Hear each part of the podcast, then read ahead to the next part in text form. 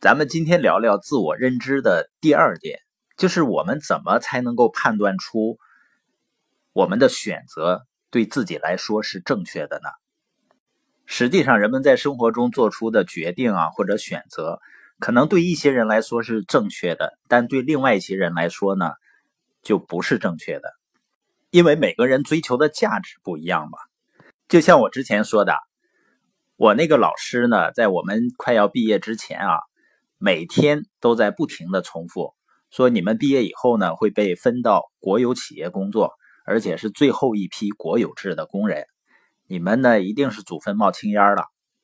他如此的兴奋为我们将要获得的工作，那是因为他的价值取向，他认为呢有一份安稳、有保障的工作是最重要的。我老师的建议没错吧？但是我很快会发现呢。我跟随他的建议进了化肥厂，我并不开心，或者更准确的说呢，我很痛苦。在冬天的时候啊，有的时候会半夜从零上三十度的被窝里爬出来，然后呢钻进零下三十度的黑夜里去夜班。那我如果一直重复着我不喜欢的工作，我有可能开发我的潜力吗？事实上是我根本就不知道自己有潜力。在那样的环境里，也没有人相信我会有潜力的。而且我发现呢，我身边百分之八十的人工作起来都不开心。那是什么让一些人从事着让他振奋、能改变世界的工作，每天起床呢都充满干劲儿，非常开心？又是什么让另外百分之八十的人每天有气无力的在绝望中勉强度日呢？我们都需要问自己一个很简单的问题，就是你为什么？在做现在做的事情。我的第一份工作呢，是遵从周围人的建议，就是为了安稳和有保障。那份保障呢，少得可怜，以至于呢，我根本没有办法为他兴奋。这个过程呢，也不是我想要的。当然呢，我也有朋友在做着一份听起来比较好听的工作，这有什么不对吗？关于找工作呢，巴菲特有完全不同的建议。他倒没建议你应该去做什么工作，但是他是这样说的：“他说为了面子好看，或者是为了安稳而去工作，就跟节省着性生活，等老了再用一样。”我们这里的重点呢，就是你为什么做你现在正在做的事儿？是因为它能够给你带来你真正想要的生活吗？或者是你非常喜欢做这个事情，它能够给你带来巨大的成就感？很多人说我的生活呀，你让我放弃我现在的工作，去做我想做的事儿，那不有风险吗？当然是有风险了。你可能会失败或者赔钱，甚至赚的钱呢没有以前多了。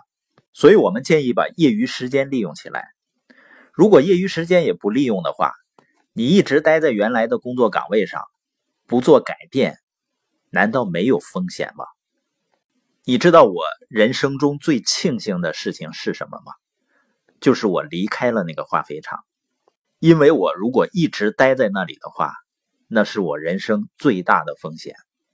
一直待在那里最大的风险是，我会根本都不知道，我还有可能成为另外一个更好的自己。最糟糕的情况呢，可能是我在临终的时候，我会想到。